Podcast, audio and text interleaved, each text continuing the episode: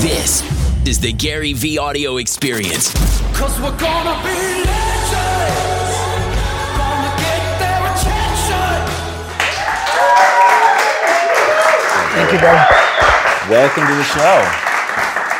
Dude, that was super impressive. Thank you, sir. Your There's no shot I could have pulled that off. Uh, and also, after like listening to all that, I'm really glad my mom sent you the memo. Right? I got it all nice. from her, just yeah, straight out. It's good to be here. Dude, Thanks. It's good to have you, man. Nice to have some peeps in the audience. I always like that a little bit better. You So- and me both, yeah. Yeah. So play right to them. I mean, in, in many ways, this is for them. This all started originally back with Inside Quest. It was all about doing something for the employees. Yep. And I had this unending terror because I have these 25 bullet points I think anybody should be living by. And I was terrified people would memorize them, but not actually live by Sure. them, which is like the death sentence. Because you think you're doing something, right? You pacify yourself by memorizing it.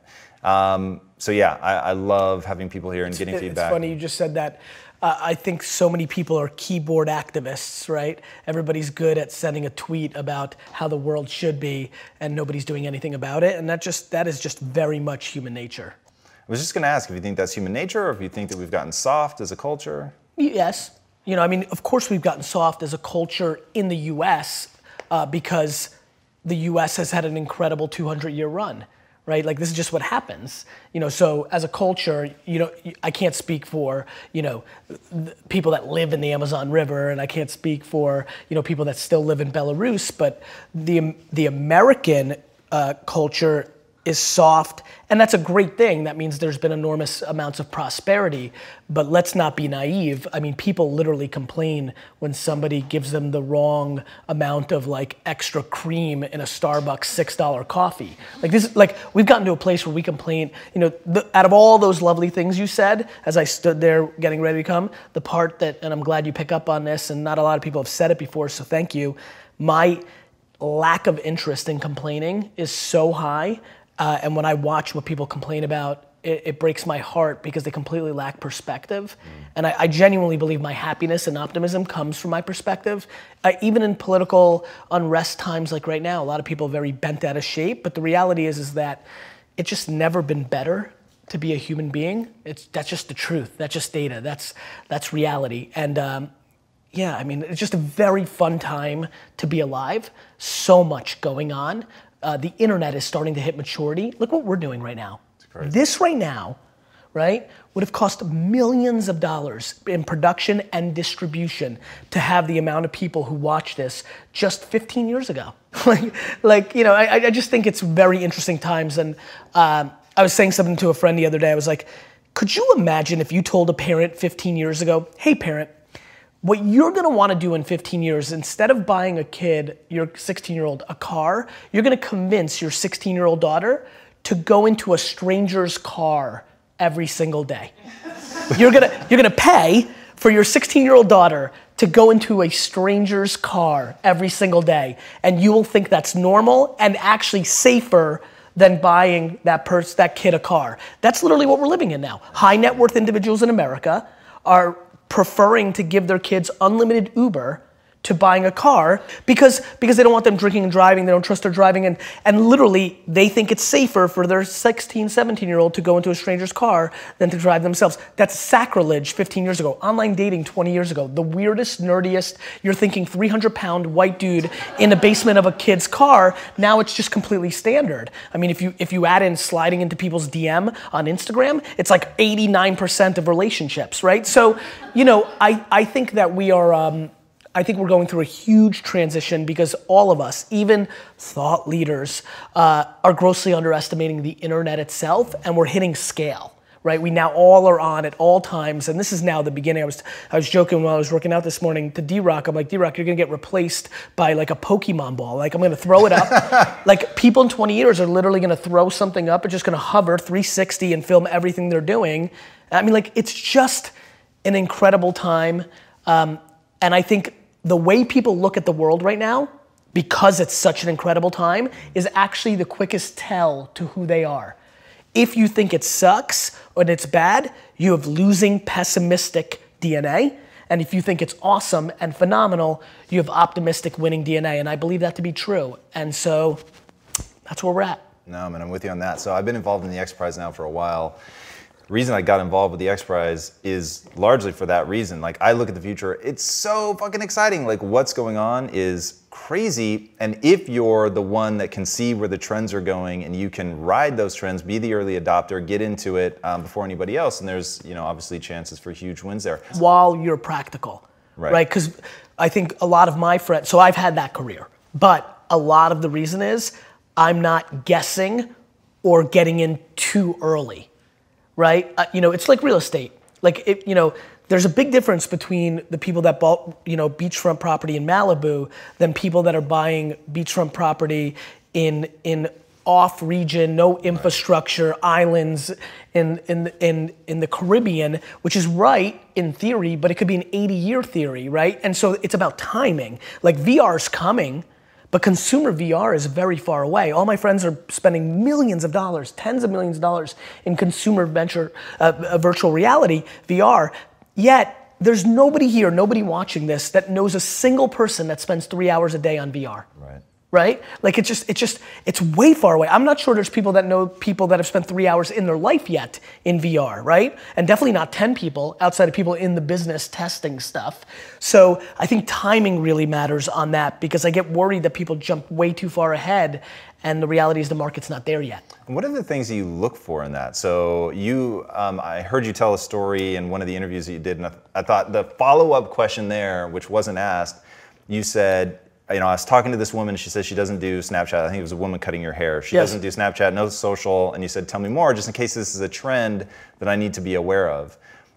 How, how do you identify those trends? Is it stuff like looking at what app is, you know, on Yes. the front page of I Apple I and talking to the person cutting your hair? Is it really sort of that? It's very, very non-scalable. Right. But that's my talent, right? Like I I think like Clive Davis, like how does he do it? I don't know. He just sat there and heard people sing, and he's like, "You." like I, I'm, I'm careful to not give advice that I know is uniquely something that I was gifted with.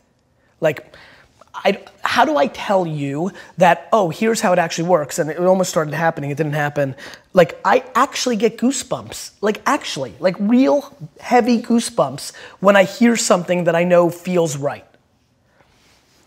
What's the advice there? Hey, Johnny, start getting goosebumps. Like, I there's certain things that I can't talk about because I know they're not practical. They're intuitive to me, right? And so, yes, for me, it's the balance of I feel like something's happening, but it always comes from seeing stuff. Like it's it's it's going to the candy store with my little guy and hearing four eight-year-old girls talk about slime, and then later go to Shake Shack and hear another two eight-year-old boys talk about slime, and I'm like slime, and then I search it, it uh, and this is like a year ago, and I search it maybe actually it's 18 months ago, and I search it on Instagram to see hashtags. I search on YouTube. I search Google. I'm like, this is real there's something happening. Um, spinners, right? Like fads are easy for me. And I, I think what I've been good at in business is trying to decide what's a fad and what's an actual business. So something like Socialcam. I downloaded it and got very serious about it in 2011. I didn't know even the founders of Socialcam. It wasn't that I knew if Socialcam was gonna be big. I didn't invest in it, I didn't go after it. But I knew video on the mobile device was gonna be big. So when Vine got hot very quickly, I was an early mover and early advocate of Vine and Vine influencers, right?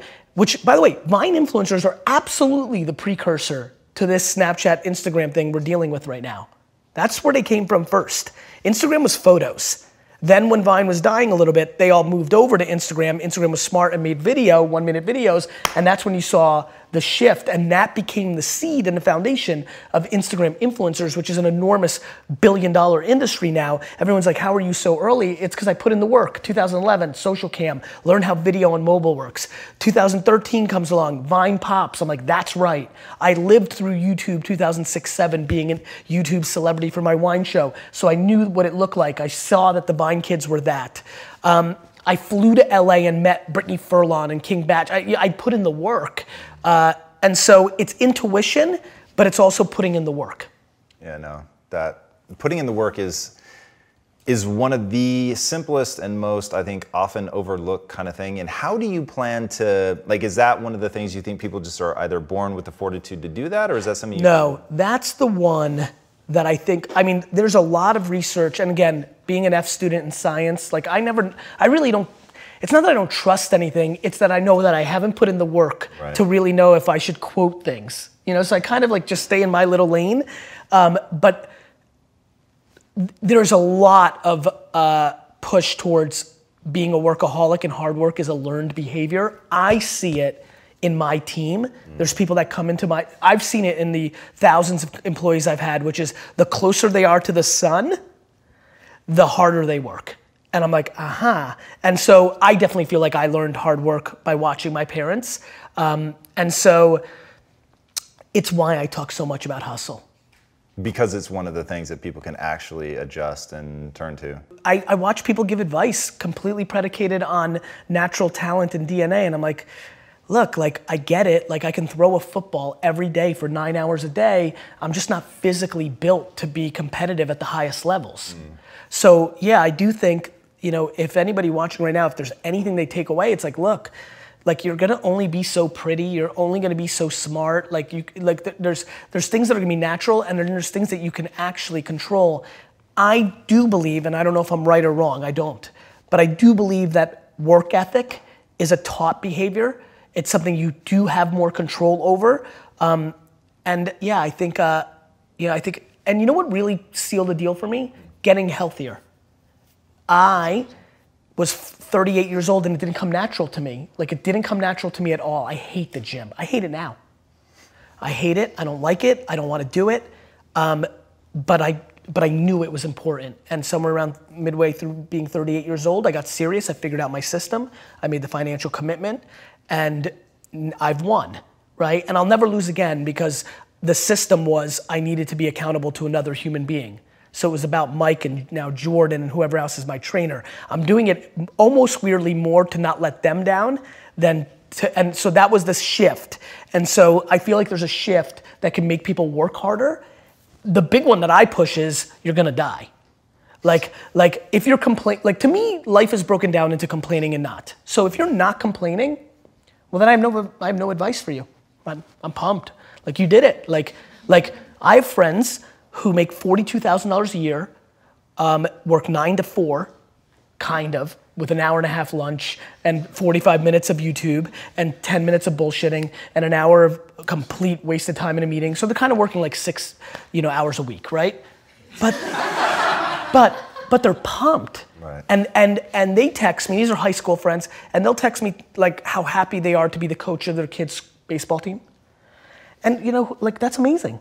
Like that that seems very obvious to me. Like that's like that's right. Like you know what's super weird? I'm actually weirdly envious. You know, like I it sounds cool, like in theory, right? Grass is always greener, right? Like far less pressure. You know, like like all that time with my kids, oof, that would be cool. Like there's just like all these things that I can justify.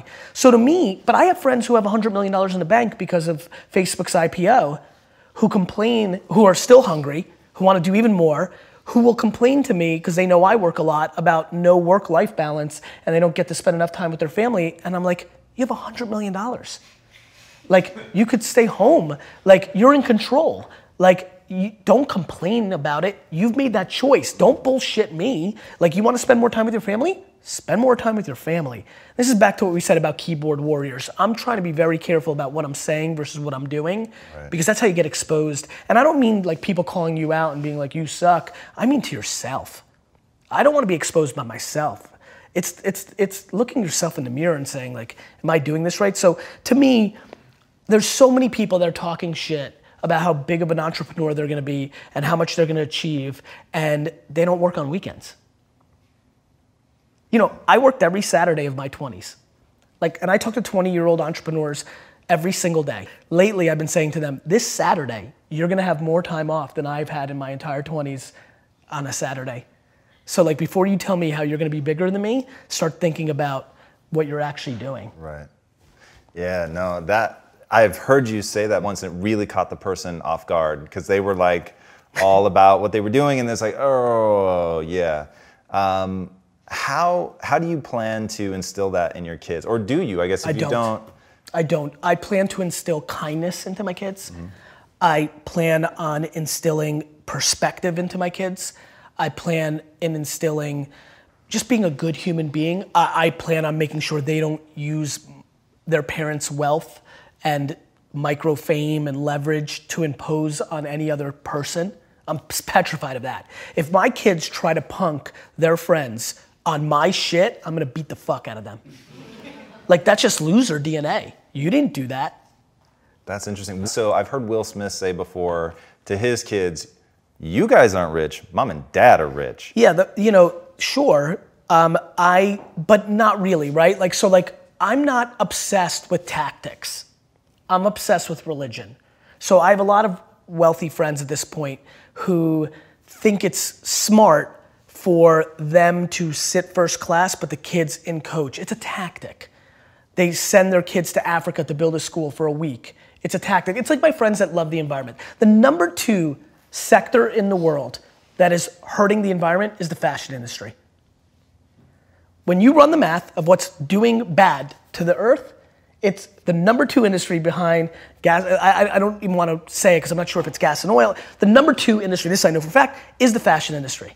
So all my fancy friends who love the environment, are they willing to give up their fucking Louis bags? Let's see. Right? So like I think people talk shit. So you let them sit coach and you went first class, but you went to, you know, Hawaii and ate at all the best pla- like you can't pick and choose. To me it's binary. So I don't want to be a hypocrite. So my big thing is like, look, you need to be kind. Mm. Like mean mean is just non-negotiable in our family, right? And then you just need to not be full of shit. If you want to look at daddy's mountain and you want to say what I did to my dad's, and that was a big mountain for an immigrant, like, wow, dad did it, right? If you want to say, I'm going to climb that and I'm going to climb bigger, awesome. Like, I'm pumped. I'm weirdly not cheering for you because I'm, I'm, I'm just a weirdly competitive dude. This is actually something I'm not proud of. I, I'm comfortable saying this, and I believe this is a flaw, but I don't want my kids to beat me. I don't.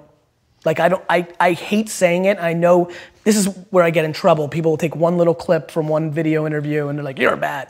I it's just my truth. I don't want to bullshit you guys. Like I'm that competitive. But they're my kids. If if anybody was to first of all, I love when people beat me because that's the meritocracy of the game. Right. Like I'm a good investor, but Chris Sacca was a better investor, and he's my homie, and I'm pumped for him because guess what? He deserved it. Right. So like I won't be upset if they beat me because they deserved it.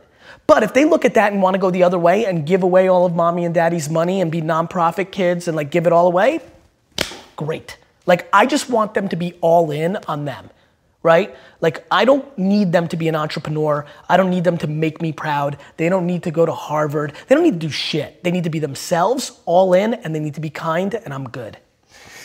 You are so fascinating. You're like this super weird conundrum. So first of all, you won't let your son, who's six, Five, four, about to turn five. okay, you won't Score. let him score against you, right? Swat. Though I did something weird. I did something even worse than that. I played Mishan's, I played them on basketball two on one the other day Okay. to five. Yeah. And this time I decided to let them go up for nothing. this is really bad. This is really bad. The best part is when I hit the game winner, they collapsed into tears. I, I hit this, like, we're, we're in the living room. I hit the game winner, the couch is over there. I hit the game winner, and they both just run to the couch, cry. I mean, like, big tears. And I was, and, and, and Lizzie was there, and they're on her, they're like, in, ran into her, and I look at her, and I'm, I'm just so happy. And I'm like, yes. Yes, so I won't let them score. Okay, Or so win. Definitely not let them win. Now I'm starting to fuck with them. you Right. know? So scoring becomes Yeah. strategic Yes. Mm-hmm. for maximum uh, Pain. punishment. Uh-huh. Yeah, that's good. But you did episode 118, I think, with your dad. Yes. And you actually cried in the episode when he said that he missed driving with you to the store. And you guys didn't even talk about it, by the way. Right. And watching it, I was like, the fuck just happened? I was, it was, in that moment, I realized that even the shtick isn't shtick. Like, that it's just flavors of who you really are, which is amazing. It's so incredible. It's but it's got to be for people that don't really get into your world. It has to be almost impossible to believe that that's really you. hundred That you could love your fucking kids more than anything in the world, but not judge yourself to the point where you admit, like, I kind of don't want them to beat me. Yeah, man. I'm a, you know, I, you're, you've clearly done some homework. I, yeah, I'm a contradiction. I'm, I'm thing, pulling, I'm pulling from very opposite directions, which is why people struggle, which is why I get such extreme reactions when people first encounter me. You know, even looking at this audience, like some of them immediately like yes. And then some of them here who are now yes were like fuck no. right? But yeah, I, I understand where you're going with that. Yeah, it's um, it is utterly fascinating, and I think gives people permission to actually be who they are.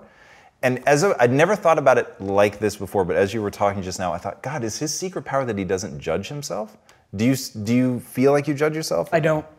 That's a very, very, very good observation, and it's what I want for everybody else. We're beating ourselves up.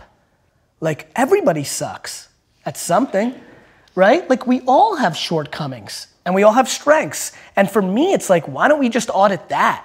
Like, why don't we just look at it that way and be like, all right, well, I'm good at this, but I'm not good at that. Like, and then and then and then I only focus what I'm good at, right? Like, I don't dwell that I can't fix shit around the house. I call somebody to fix it. Like, I'm not like I'm not a man. I don't give a fuck. Like, you know, like like you know, like I don't I don't get it. Like we all like I also think it's awesome that I'm so emotionally stable and I'm the emotional backbone of everybody. Is that what a dude's supposed to do? Like like these cliches, these stereotypes, they're so silly. Um, you're exactly right, man. I don't judge myself. I'm fully in love with myself. But I'm also fully in love with everybody else too, right? It's not like like it goes both ways. Like I tell people to buy into me that work for me, it's cuz I buy into them first. Like I don't need anybody to gain trust with me. I it's there. Like I believe that the human race is so grossly underrated. We are good. Of course we have some bad. There's fucking 7 billion of us. But like when you look at our net score, it's bonker shit. Like, do you know how much damage we could be doing to each other on a hourly basis and we don't? Like we're still here. Like we won. We're the alpha being and we've figured out how to stay together. This is insane when you think about it. And yet everybody wants to dwell on like somebody said something mean. What I love is in that though is your whole concept of nobody's ever let me down. Mm. So this is what I always tell people about the things you're ever going to hear me say will always be consistent with exactly what I'd say if you woke me up in the middle of the night and then punched me in the head. Because it has to be so real, it has to be so fundamental to who I am as a human being that I'll give you that answer even if I'm dazed and confused, right? Just yeah. because that is my fucking north star. it's yeah. like my true foundation. And hearing you talk about how no one's ever let you down, it's like like like to me it's just binary like unless it's complete death blow death to me and my 17 people that i give a shit about like everything else is super secondary and let me tell you something if you actually get into that mindset it gets real good like everybody like makes these big deals out of things that just don't matter it's perspective you know my selfishness comes from my selflessness like it's what makes me feel good. I see it in my mother. My mom is the epicenter to every single person in her life. Her sister-in-law, her you know, cousins, aunts, everybody goes to her. That's her comfort zone. Me too. Ask Gary Vee. Like like this is my comfort zone. Like I like this. Like I hate when people are like what can I do for you? Like I I say nothing. I don't want anything. I hate that feeling. I went into my family business because I felt like I owed it to like pay them back. Those are my parents. So if that's what I feel about them, what do you think I think about everybody else? I love that. So one of my favorite Gary Vee um, answers was when asked what you would do if your daughter, when she turns 14, uh, goes into her room and is filming all her videos and nobody likes it, and she comes out and says, "Nobody in this world loves me," and your answer was, "Step your fucking game up." I believe is the answer. Tell us about that. the market is the market, man. Like, like, like, you know, if nobody's watching your stuff, like, it's not good enough. Like, everybody thinks their stuff is so good. Like, every day, Gary, my Instagram's so on fire. It's so awesome. Why is nobody, like, why am I not gaining followers? Because it's not awesome. Like, of course, like it's just back to the same. Like you've seen it. You all, have friends who be like, "Look how cute my kid is," and you're like, "Ugh," you know, like, like it's what we think. We all think our stuff is the best, and like I get that. But yeah, that would be my advice, only because that also is liberating. Hmm. Like, pe- like to me, everything's about breathing, right? Like to me, everything is about like take full ownership for everything, and then everything gets easy because then you're in control and then learn how to love to lose. Like for me, my game's simple, right? It's all my fault. So now I'm not mad at Lindsay or D Rock or that's it, my fault. I'm empowering them. So it's actually true. My fault. Now, oh, we lost this, or this didn't deliver, or we fucked up. All right, it's an L. Like everybody's got losses. You know, it's funny. Uh, when UFC started getting popular, I started using it to paint the picture. I'm like, look, business and entrepreneurship is much more UFC than it is boxing. In boxing, a loss is devastating. Like, you know, if you ever, you know, if you're, I'm a big boxing fan, like most big fights, like the big, big, big fights through the year, almost, it's just unbelievable amounts of 33 and 0 versus 35 and 0, right? Just like, uh, t- that's like what you do. You don't fight anybody and you get to that level. Everybody's got losses in the UFC. And so I think that's how that's how entrepreneurship, that's how life is. We all have losses. And so I like losses. I love adversity. I like the climb. I like the chip on my shoulder. I like when people are like, "Oh, I knew it. He's not that good." That is like like I'm even weirdly scared as I continue to ascend and I'm getting popular and what I, what do you say the marketing leading like as people start putting these words in front of my name I'm like am I to sabotage myself to like recorrect this like I like adversity so yeah, all on me. You know, I enjoy losses. Now all of a sudden, like what? You become completely invincible. I feel invincible. I really genuinely, outside of the health of myself and 20 people, feel 100% invincible as a person. I know what my intent is. I want to do good at nobody else's expense. I'm far from perfect. We all are. And so just easy. It feels very light to live life. I'm just in a good mood. Talk to me about how your mom played into that, because A ton. So I know your mom. You've credited her with really helping to build your self-esteem, but you're also a huge believer in like, don't fool yourself, don't tell yourself you're good at something you're not. So how did she make you feel so good about yourself? She walked. struggling. That's a so much? great, great. That's a very. You're doing a good job here. Thank you, sir. That's a very no. It's a very good way to ask it because the truth is, she strategically used bullshit and real. What I think, in hindsight, she did was she overemphasized things that were subjective or good. So she really, I'll, I'll never forget this. I opened the door for a woman in McDonald's in Edison, New Jersey. Literal, like when I was eight, just, you know, we were both walking, we were a little head, and I opened it and let her walk through. If I tell you that my mom basically treated that event like I won the Nobel Peace Prize for like three weeks. But think about how smart that is. Like think about how reinforcing that played out. Played out so much that one of the most interesting comments in the 250 blogs that I've done was I got uh, an email from somebody who said, "Hey Gary Vee, you know this is this comes like, hey, at first I thought like, eh, you know, and then I got into it a little bit, and I was watching this vlog, and then the other day you really you nailed it home, and I'm like, you know, I'm reading, I'm like, I can't wait to see what I did. He's like, you went into the elevator and you let all your employees go first. And you know, it's just so interesting, right? These subtle little things. It's important. It's so fascinating what matters to people. And I get it. Like I actually think that's right, but it's so weaving into me at this point. I don't even. I don't recognize that. Um, that's what she did well. She made she made big deals out of the things that were tried and true. And then and then when I got D's and F's, she punished me. Even though she knew I didn't need school in her heart, she made me know that there was accountability for things. So I would lose television and video game and friends privileges for, it would always be for a month. She'd break down somewhere around day 14, 13. My sister would tattle on me when I would sneak in TV. It was a funny, it was a sitcom in itself, the three of us. Um, she, uh, she, she really made me feel special, man. She really did it right. She really, really, really pounded home my EQ, my kindness. I've done it with Xander too. Uh, he went to the playground when he was two. We were at the playground. A little three-year-old kid falls and skids his knee, and he walked over and was like, "Are you okay?" And I made that like a two-week thing, right?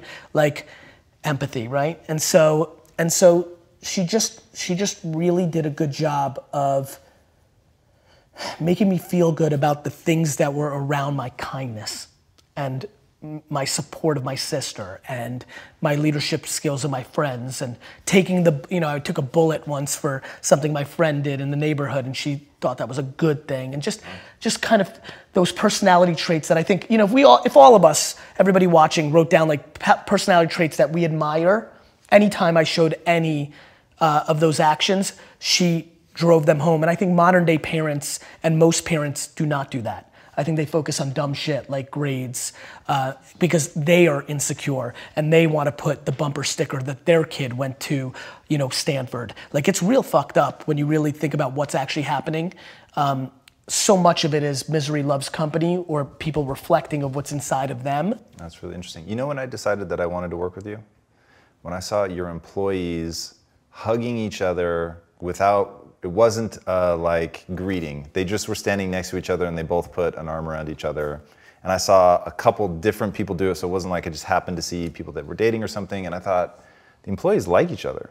Like that's such an amazing sign of what you're building. And I know how hard it is to work that into the culture and to create a safe space where people are really excited about what they do, where they come in, they feel it, it, it just permeates the entire office. And now having you know been to your offices several times, it's like you get that sense that a people like what they're doing, and I'm sure they work really fucking hard, but they like what they're doing, and they like each other, and that was that was a big thing for me. That's because you have experience.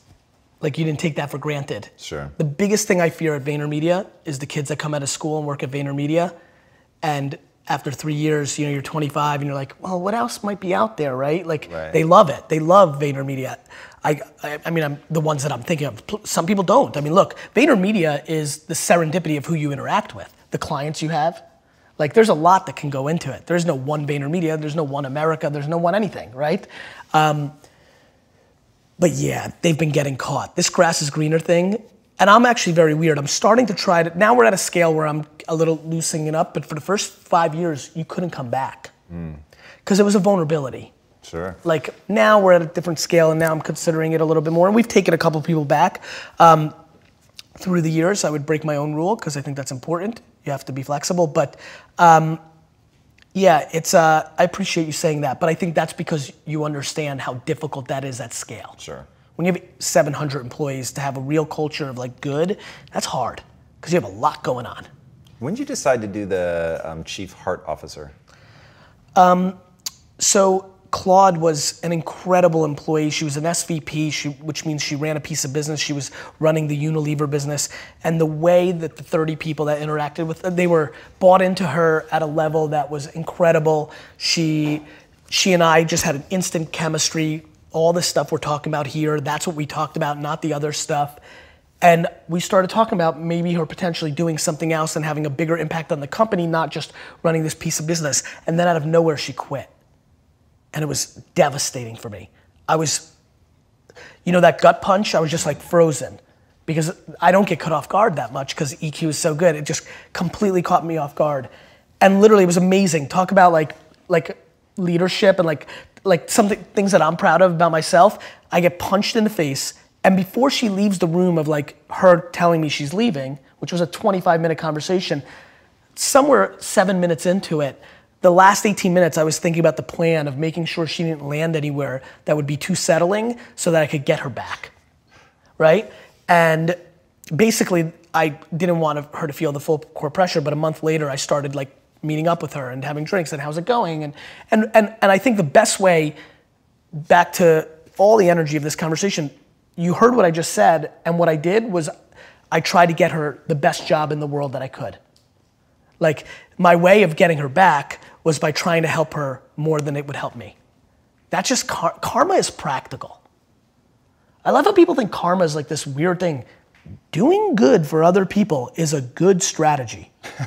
like I, I like it's like uh, you know I've been like trying to forget. I'm like, why does this thing even exist? It's actually the most common sense thing of all time. Why does karma seem weird?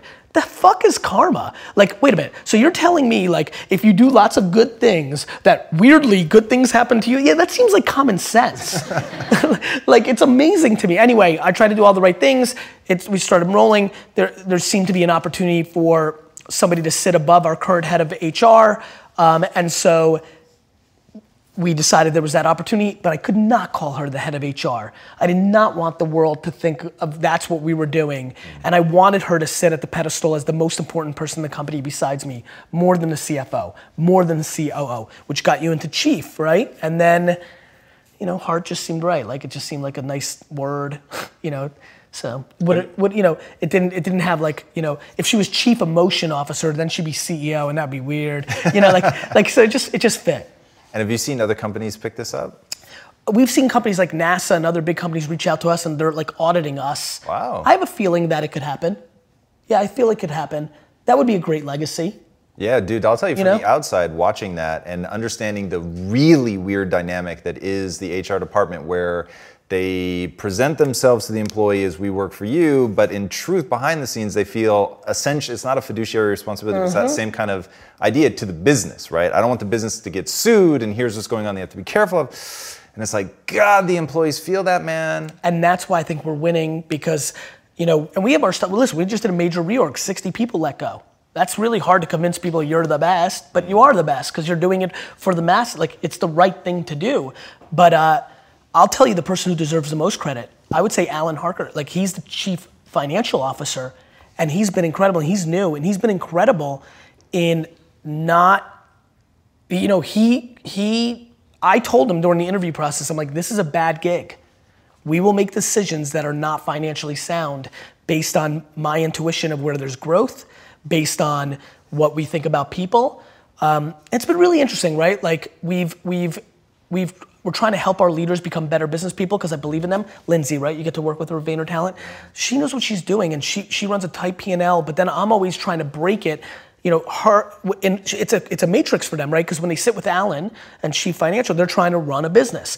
But then I'll come over the top and be like, no, this is working, hire more, and you're gonna have a negative P&L this year. But they're like, but Alan, I'm like, fucking Alan works for me. And it's like, a, you know, like, it's a whole thing. It's a whole thing, but it's been great because we're back to pushing for opposite directions. I'm seeing it, right? I'm letting the company do its thing, but I'm a force that's equal to the company of magic right? And I'm pushing, and now I'm starting to really figure it out. I'm kind of like almost weirdly separating them. I'm even thinking like things like a Gary tax, right? Like if, if and, I, and basically that's just offense, right? That's Lindsay saying, hey, I really see it, I want to go for it, and I'm like, cool, uh, you know, Gary tax it. And so like, while, which what that would mean is that she can still run the business or her division properly, subtract the weird things I did dollars wise, and then see if she's running an actual business. Because what was happening was the leaders were all under Gary tax, and they didn't know how to run a business. Right. Because my halo of being able to create top line revenue protected all their inabilities.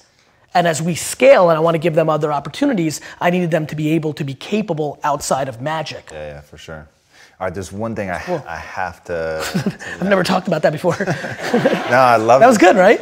I saw that you were loving it, and I was like, and then I was like, man, that was I mean, that's cool. But that's but that's a really interesting thing for entrepreneurs that are scaling businesses because entrepreneurship is actually completely in contradiction to running a, a, a proper business. Hmm. They're opposites. No, I've always said the reason that we were successful at Quest was because we knew to zig when everybody else is zagging. Like you have to be able to make the counterintuitive choice. You have to. And by the way, it's super fucking weird. So when you and I met for dinner, God, like five months ago at this point, um, I had pitched what I pitched to you to, I don't know how many people, 30, 40 people. And every single one of them looked at me like, what the fuck?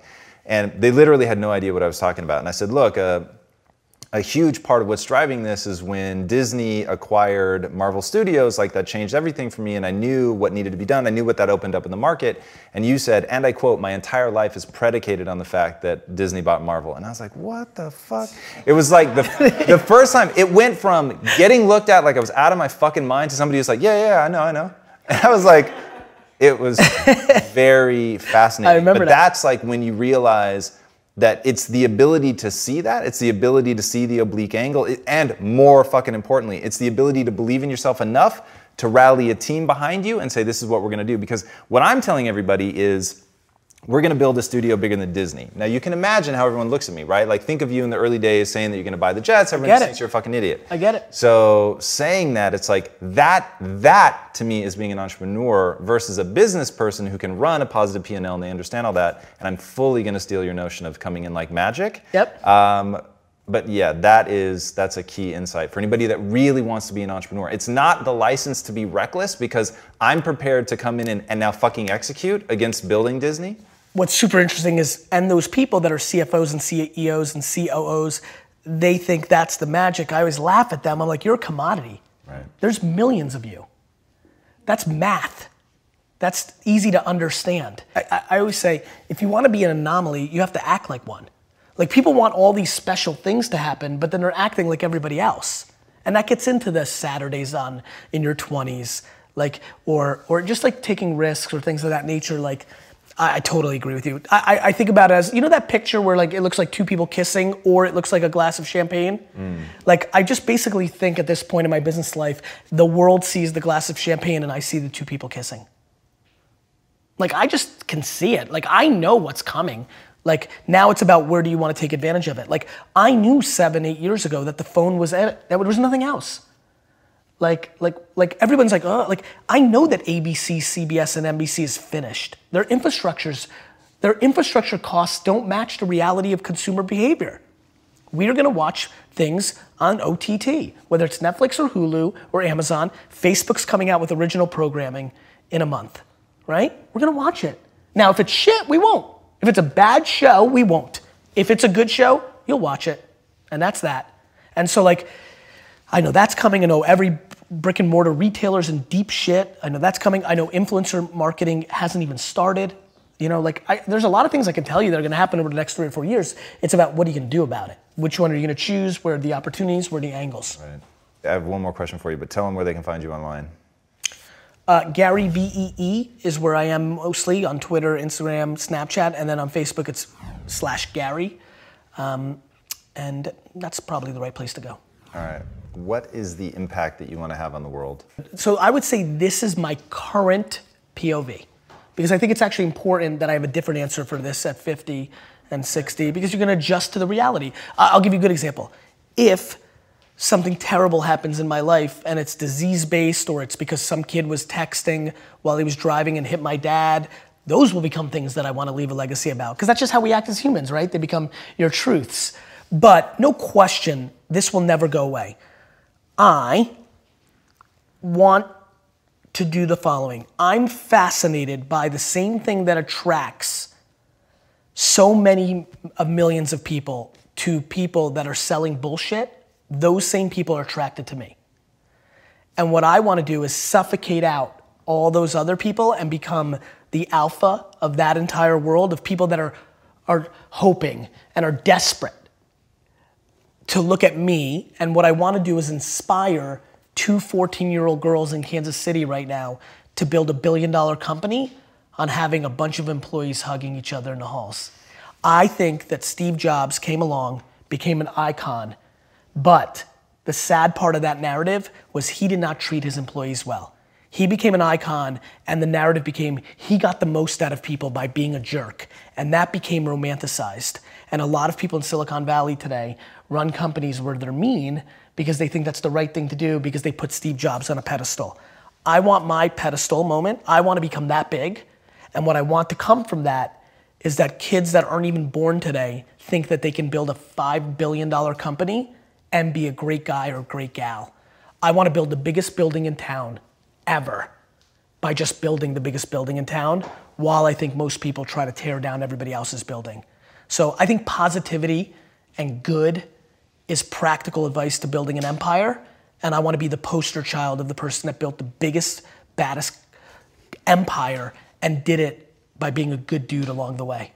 And not everybody's gonna be happy about everything I did, but if it's 97% of people talking good behind your back, that's a real legacy.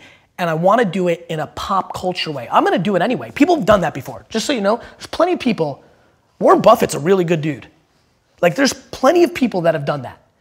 There's a difference. I wanna do it and I wanna be a rock star, right? Like, and that's where you influence people. Like, you know, like I wanna do it, but I also wanna be the most popular. And so then that person's like, oh, I wanna be him, so I guess I'll be nice. Like, I wanna literally take people who have DNA that's kind of nice and make them more nice because they think that's how I became big. So I basically wanna trick the business world into becoming kinder. I love that answer, man. Thank you Thank so you so much. much. coming in. Thank you. That's awesome. All right, guys, you're gonna want to dive into the weird and wonderful world that is Gary Vaynerchuk online. It is absolutely insane. The sheer volume of stuff that he puts out, and what I love about him is he is trying to give away every secret that he has for free for anybody that's willing not only to listen to what he's saying, but to actually watch what he's doing. And I'm telling you right now, I watch everything he does like a motherfucking hawk because there is so much amazing shit happening there. and the fact that he's trying to do things the right way. He is completely transparent in a world where I believe the only things that are going to set you apart as an entrepreneur, other than your ability to actually build a business, by the way, is your willingness to be transparent and authentic. If people can actually connect to you, I think for the right type of entrepreneur, it opens up a window that is incredible, that has never before been seen in human history. Now, I am somebody who prides himself on being an otherworldly marketer, and I built a very large business by understanding something in marketing that other people didn't understand. But at the same time, you know me. I'm never afraid to admit when I'm wrong. And there was a time where I realized he was doing something better than I was doing, and I just sat at his feet, and I'm doing my best to learn. So, guys, I'm telling you, it will not be wasted time and effort. He is an emotional conundrum. I am only just now beginning to understand like what is going on with this man, but it is incredible. He doesn't judge himself. He is completely who he is. He recognizes his strengths. He plays to that. He finds people that can help him with the negative side. And being around him is like being around a fire. Many people warm their hands on it and become better as a result. So dive in, you guys. And if you haven't already, be sure to subscribe. This is a weekly show. And until next time, my friends, be legendary. Take care. Awesome. Good. So fun. That was great.